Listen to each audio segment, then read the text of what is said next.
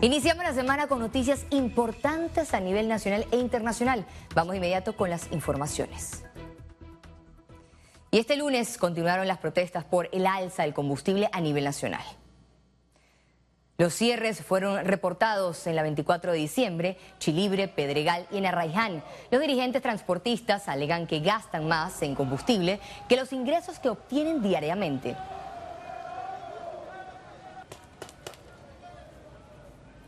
En el octavo día de huelga en Colón, los diferentes grupos sindicales siguen con las manifestaciones y cierres de vías. Desde la semana pasada en Colón, protestas por las diversas situaciones que afectan a la provincia, como el desempleo, problemas en centros educativos, la falta de ejecución de obras prometidas, entre otras peticiones.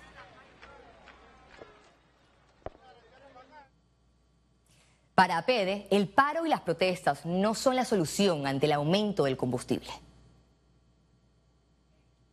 Que tiene que haber un cambio de estrategia porque ni poniendo muertos, ni cerrando calles, ni evitando que abran los negocios, ni que la gente se traslade a su trabajo, o los muchachos a las escuelas, o los enfermos a sus citas médicas, hemos logrado resolver esto. Porque esto es, es como hacerlo siempre. Yo recuerdo eh, en años anteriores visitar la provincia de Colón, que había un tema con la zona libre y también hubo cierres, incluso eh, manifestaciones, y eran los mismos dirigentes, la misma gente. Jubilados dan un ultimátum al presidente de la República, Laurentino Cortizo, y anuncian manifestación para el 25 de mayo si no los atienden. Si el presidente no nos atiende, escuchen bien, jubilados y pensionados, si no nos atiende al día 24 de mayo, esa es la fecha tope, señor presidente, para reunirnos con usted. El 25 a las 10 de la mañana, jubilados y pensionados, estaremos en el Parque Catedral. El 25 de mayo a las 10 de la mañana, a menos que el presidente anuncie la reunión o nos ceda la reunión, Desempleo, corrupción y educación son los problemas que más preocupan al panameño actualmente, según la encuestadora Ipsos.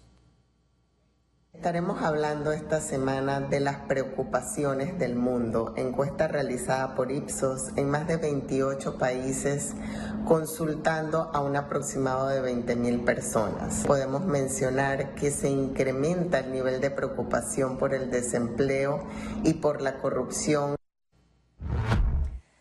En medio de fuertes señalamientos por dádivas, dinero y falta de transparencia, las facciones conocidas como Resistencia y San Felipe se enfrentaron con el objetivo de controlar la cúpula del PRD. El diputado Benicio Robinson derrotó a la ex ministra Rosario Turner y logró la reelección como presidente del Comité Ejecutivo Nacional. Nuestro gobierno deje de estar llamando a nuestra gente para amenazarlo en su puesto. Lo que tenemos nosotros no lo ganamos buscando los votos. En la batalla a lo interno del PRD, el diputado del Parlacén Rubén de León se alzó con la secretaría general. En esta posición, Pedro Miguel González no alcanzó la reelección y confirmó la existencia de clientelismo político. El mensaje que tiene que quedar es el mensaje de la unidad interna para avanzar y para conquistar y romper los paradigmas, para organizar este partido y ganar las elecciones del 2024. No, no, sí, sí, sí, de todo se ha dado. Eh, quizás de la, de la peor manera que se ha dado en la historia de nuestro partido. El presidente de la Asamblea Nacional, Cristiano Adames, obtuvo los votos necesarios para ocupar la primera vicepresidencia del CEN. En su discurso indicó que el PRD se alejó de la doctrina de Omar Torrijos. Donde ha habido intimidación, ha habido maletinazo, ha habido señalamiento, ha habido estigmatización. En los comicios, la diputada Zulay Rodríguez no aceptó su derrota ante Arelis González en el Frente Femenino de la Mujer. Cuando tú hablas de derrota, es porque te ganan en buena lid porque no amenazan a las personas con botarlas del trabajo, que las van a nombrar y que dieron a medianoche 200 dólares por sobre y después 300 dólares. Rogelio Paredes quedó como segundo vicepresidente, Doris Zapata primera subsecretaria, Carlos Pérez Herrera segundo subsecretario, Raúl Pineda tercer subsecretario, Ricardo Torres cuarto subsecretario, Julio Mendoza quinto subsecretario y Edgar Zurdo sexto subsecretario. Félix Antonio Chávez, Econius. Rafael Sabonge invitó a sus críticos a conocer su gestión como ministro de Obras Públicas luego que el diputado Benicio Robinson recomendara su destitución. Sigan nuestras redes sociales, sigan las redes sociales del MOB para que vean todo el trabajo que se está haciendo en el país y yo les encomiendo que vayan, a, por ejemplo, a la comarca en donde estamos rehabilitando más de 190 kilómetros de vía. Vayan, por ejemplo, a La Chorrera, en donde estamos rehabilitando 85 kilómetros de vía. Vayan al sur de Veraguas, en donde estamos haciendo vías nuevas para llegar a destinos turísticos, a Mariato, a Pixbae. Vayan a Suero. Es decir, estamos trabajando en todo el país y nosotros estamos contentos haciendo nuestro trabajo y nos despertamos todos los días para hacerlo. Panamá espera los resultados que confirmen el segundo caso de hepatitis aguda esta semana, el Instituto Conmemorativo Gorgas dará a conocer los análisis y estudios aplicados a un niño de dos años de edad sospechoso. El Ministerio de Salud informó que se ha intensificado la vigilancia epidemiológica en todas las instalaciones del MINSA y la Caja de Seguro Social. Este virus se transmite a través de gotitas y los síntomas son piel con color amarillo, dolores abdominales y fiebre. Tenemos dos casos, dos casos de hepatitis por adenovirus. Hay uno que ya fue confirmado, el otro que ha mostrado toda la clínica eh, y que el Gorgas debe estar ya por, por reafirmarlo o, descartarlo el lunes o martes, pero hay mucha posibilidad que ya tengamos el segundo caso aquí en Panamá. Es un paciente de dos años, es un, un nenito de dos años, también coincide le da el primero con el segundo. Eh, uno que es de la 24 de diciembre, el otro es de San Miguelito. Son niños que están separados de por sí, no tienen ningún tipo de vínculo, pero el Gorgas está ya haciendo el estudio, el análisis. La ministra de Educación visitó este lunes el Centro Educativo Artes y Oficios Melchor Lazo de la Vega tras denuncias por aulas en mal estado.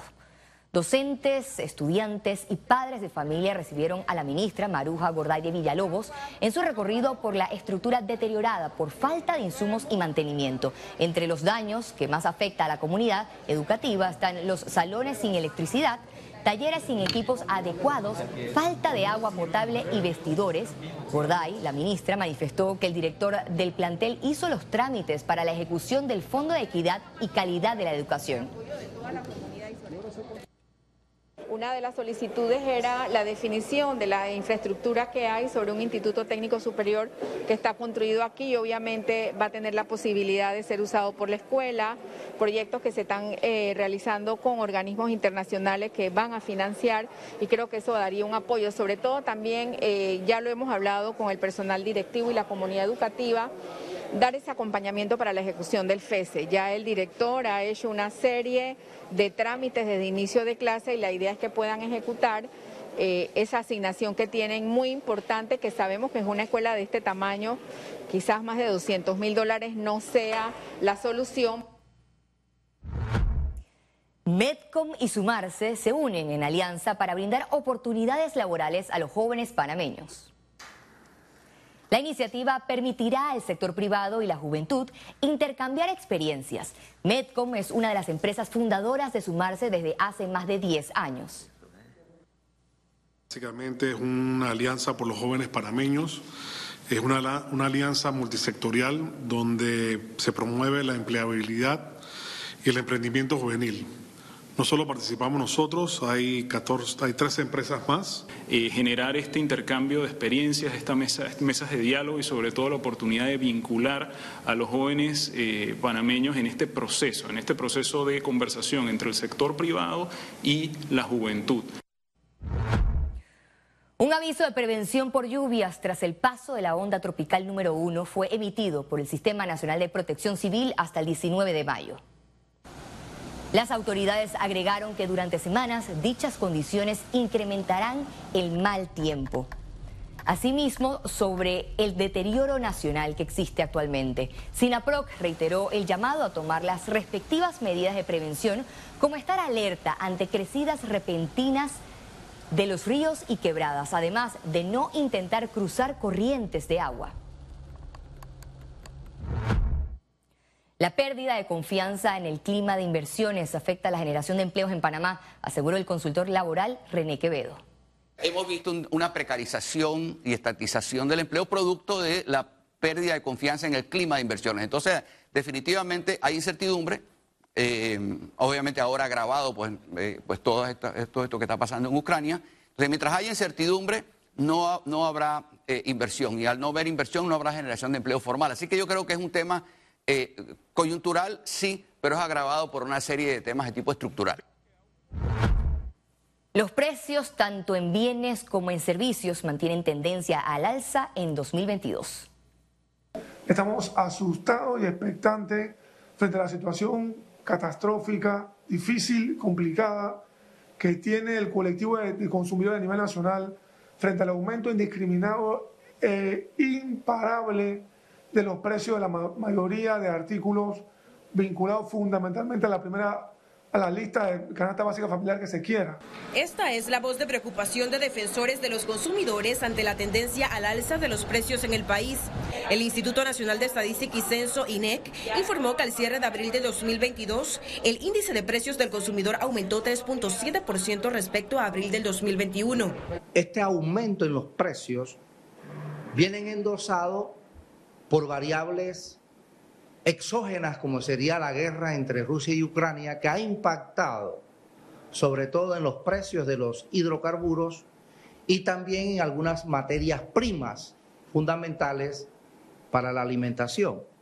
Los grupos que mostraron aumentos fueron transporte en 13.7%, restaurantes y hoteles en 3.5%, alimentos y bebidas no alcohólicas 3%, educación 2.5%, vivienda y servicios 1.8%.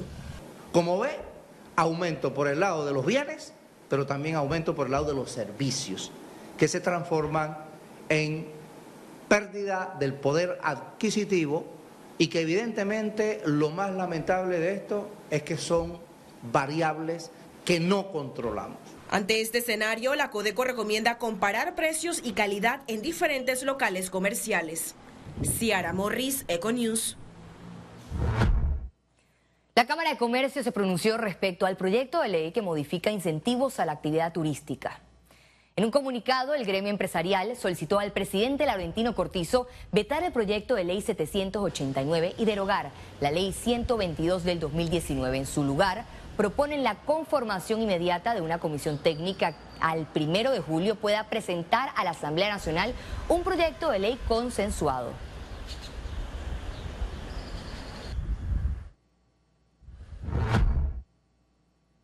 Caos en Estados Unidos, cuatro tiroteos en distintas localidades. Todo sucedió entre este sábado y lunes. Los detalles al regreso en Internacionales.